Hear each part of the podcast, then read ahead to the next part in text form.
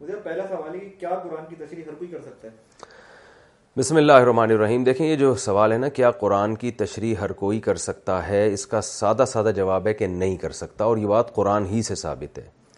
قرآن مجید میں سورہ نحل میں اللہ تعالیٰ کے ارشاد ہے وہ ان ضلع علیہ کا ذکر لیتو بہین لناسی ما نزل علیہم ولا الحم یا تفکرون کہ نبی، ہم نے آپ پر اس قرآن کو نازل کیا تاکہ آپ لوگوں کے سامنے ڈیفائن کریں کہ کیا نازل کیا جا رہا ہے۔ اس سے پتہ چلتا ہے کہ قرآن کی سب سے پہلے تشریح کون کرے گا؟ رسول اللہ صلی اللہ علیہ وسلم۔ تو نبی کی تشریح کے بغیر آپ خود سے تشریح نہیں کر سکتے قرآن کی، جو جو نبی کی تشریح کے اگینسٹ ہو۔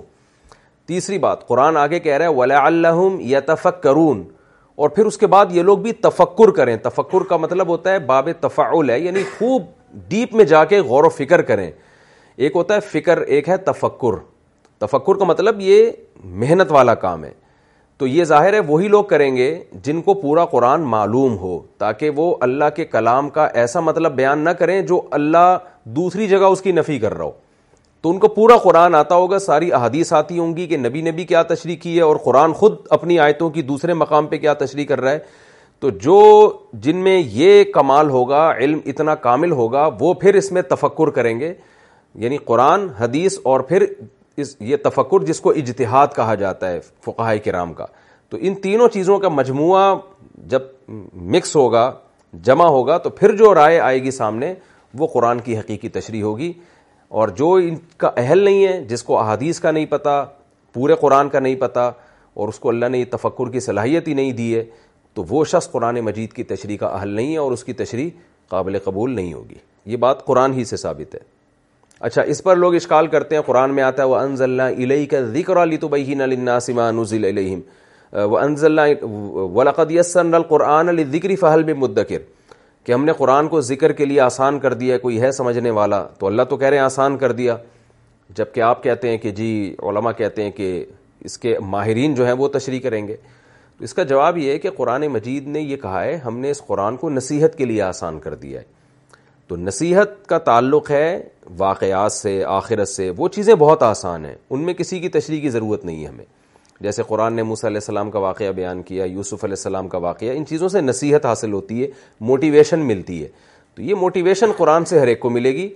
ہاں جہاں احکام کا باب آئے گا، جہاں حلال و حرام کی بحث آئے گی، وہاں ہمیں حدیث اور پھر فقاہ کرام کا فقہ دیکھنا پڑے گا۔ اچھا ایک سوال اور اٹھایا جاتا ہے کہ کیا اولو اہل بیت ہیں؟ یہ جو قرآن مجید میں اللہ تعالیٰ کا ارشاد ہے نا کہ عطی اللہ و عطی الرسول و اول الامر منکم، کہ ایمان والو اللہ اس کے رسول کی اطاعت کرو اور اول الامر، امر کہتے ہیں کسی بھی معاملے کے اہل کو اول الامر کہتے ہیں، کوئی بھی معاملے کا اہل۔ تو اس سے اہل بیت مراد نہیں ہے، کہیں بھی حدیث میں نہیں ہے کہ اس سے اہل بیت مراد ہیں۔ ہاں اہل بیت میں وہ نبی کے اہل بیت جو فقیح تھے، جیسے عبداللہ ابن عباس تھے یا حضرت عباس رضی اللہ عنہ تھے ان کو اللہ نے تفقع اور بصیرت دی تھی۔ تو قرآن کی آیت کا جو اصل مفہوم ہے اول الامر یعنی جس چیز میں بھی تم اطاعت کر رہے ہو، اس کے ماہرین کی رائے کو لیا جائے گا۔ یہ مطلب ہے اس کا۔ یہی وجہ ہے کہ میڈیکل سائنس کے کا جہاں مسئلہ ہوگا، ڈاکٹروں کی رائے لی جائے گی۔ جہاں انتظامی مینجمنٹ کا مسئلہ ہوگا، حکمرانوں کو فالو کیا جائے گا۔ جہاں شریعت کی بات ہوگی، علماء کو فالو کیا جائے گا۔ چاہے وہ اہل بیت ہوں یا اہل بیت نہ ہوں، جس کے پاس علم زیادہ ہے، اس صاحب علم کو فالو کیا جائے گا۔ یہ قرآن کی آیت اول الامر کا مطلب ہے اور لاجک کی بات بھی بالکل یہی ہے۔ اچھا، کیا شریعت پر عمل محدود تھا اور منسوخ ہو گیا؟ کیا اب کیا اب بھی ترکیت حقیقت اور معرفت معرفت قابل عمل ہے یا ان کی وضاحت بھی مطلوب نہیں دیکھیں یہ بات بالکل غلط ہے کہ شریعت پر عمل محدود تھا منسوخ ہو گیا ایسا کچھ بھی نہیں ہے۔ رسول اللہ صلی اللہ علیہ وسلم کے بارے میں قرآن میں آتا ہے کہ اے نبی آپ ان سے کہہ دیجیے انی رسول اللہ علیکم جمیعہ اے لوگوں، میں ساری دنیا کے سارے انسانوں کی طرف رسول ہوں۔ تو ساری دنیا کے سارے انسان میں قیامت تک آنے والے انسان ہیں۔ اسی وجہ سے نبی صلی اللہ علیہ وسلم آخری نبی ہیں۔ آپ کے بعد کوئی نبی نہیں ہے۔ وجہ اس کی یہ کہ آپ کی نبوت قیامت تک کے لیے۔ تو اس کی کوئی دلیل نہیں ہے کہ اللہ نے آپ کی شریعت کو منسوخ کر دیا۔ اگر کیا ہوتا تو پھر اللہ نیا نبی بھیجتا۔ وہ ظاہر ہے نبی صلی اللہ علیہ وسلم کے بعد کوئی نیا نبی نہیں آ سکتا۔ تو یہ شریعت جو نبی لے کر آئے تو وہ قیامت تک کے لیے۔ اور یہ رہا مسئلہ کہ طریقت اور شریعت کا دیکھیں یہ اصطلاحات ہیں۔ ایک ظاہری مسائل ہوتے ہیں، نماز پڑھو، روزہ رکھو، زکوٰۃ دو، ایک ہوتا ہے باطنی۔ باطنی کیا ہوتی ہیں؟ شریعت کے حکام جیسے حسد ہے کینا ہے بوز ہے، دنیا کی محبت ہے، یہ چیزیں ختم کی جائیں۔ اس کو طریقت کہا جاتا ہے۔ تو یہ بھی شریعت ہی ہے، لیکن اس کو ایک الگ ٹرم، ایک الگ نام دے دیا گیا ہے۔ تو ان میں کوئی بھی چیز قرآن و سنت سے باہر نہیں ہے اور ان دونوں کے بارے میں ہمیں قرآن و حدیث میں ہی رہنمائی ملتی ہے۔ کیا قرآن کے ظاہری معنی کے معنی کے علاوہ باطنی معنی بھی ہیں؟ آغا خانیوں کا دعویٰ ہے کہ دیگر فرقے قرآن کے ظاہر پر عمل کرتے ہیں اور ہم قرآن کے باطن باطنی پر عمل کرتے ہیں، جو کہ اصل میں مطلوب ہے۔ کیا ان کا یہ دعویٰ درست ہے؟ دیکھیں، قرآن کا یقیناً ایک ظاہر ہے، ایک باطن ہے، اس میں تو دو رائے نہیں ہے ظاہر کا مطلب کیا ہے؟ کہ سرسری غور کرنے سے ایک حکم سمجھ میں آتا ہے۔ ڈیپ میں جائیں گے آپ تو اور زیادہ قرآن کے جو راز ہیں ہمارے سامنے آتے ہیں۔ لیکن وہ جو قرآن میں جب آپ ڈیپ میں جائیں گے تو وہ قرآن کے ظاہر کے خلاف نہیں ہوگا۔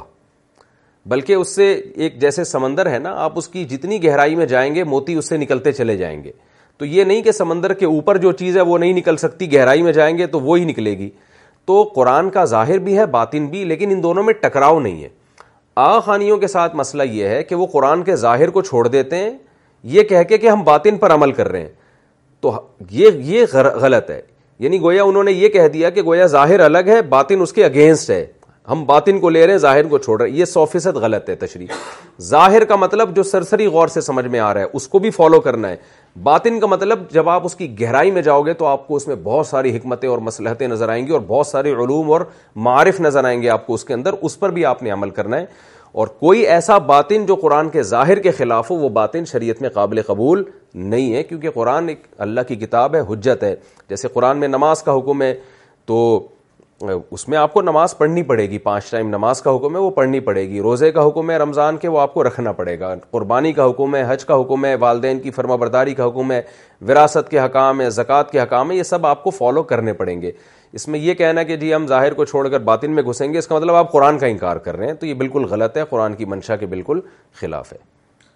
حدیث من کنتو مولا فالی و مولا کے تحت حضرت علی رسول اللہ علیہ وسلم کے جانشین، کے دینی جانشین ہیں۔ لہٰذا انہی کی نسل میں امام آغا خان جو دین پیش کرتے ہیں، وہی اصل دین ہے۔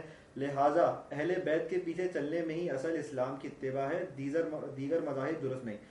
ان کا، اس، ان کے اس دعوے کا کیا جواب دیا جائے؟ دیکھیں، نبی صلی اللہ علیہ وسلم کا یہ فرمانا، من کن تو مولا فعلین، فعلی مولا تو یہ حضرت علی کی ایک فضیلت ہے۔ اس سے یہ کہنا کہ حضرت علی نبی کے جانشین ہیں اور حضرت علی کی پھر آگے اولاد نبی کی جانشین ہیں، یہ تو ویسے ہی غلط ہے۔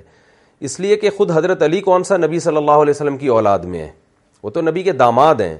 تو نبی کے بیٹے تو نہیں ہیں۔ تو اسلام میں نصب کی حیثیت اتنی نہیں ہے کہ آپ اس کی بیس پر امامت کو منتقل کرنا شروع کر دیں۔ اسلام کی اصل جو ہے وہ اعمال پر ہے۔ اور رسول اللہ صلی اللہ علیہ وسلم نے آخری وقت میں صحیح احادیث سے ثابت ہے کہ اپنا جانشین حضرت ابو بکر کو بنایا مسلح پہ اور ان کے علاوہ کسی اور کو نہیں کھڑے ہونے دیا وہاں پہ۔ تو نماز جو ہے نا، یہ سب سے بڑا ایک مظہر ہے۔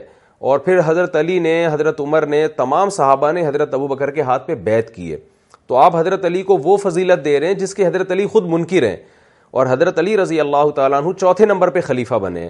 تو ان کو بھی خلیفہ مانیں گے ہم، ان کے اپنے فضائل ہیں، اس میں دو رائے نہیں ہو سکتی۔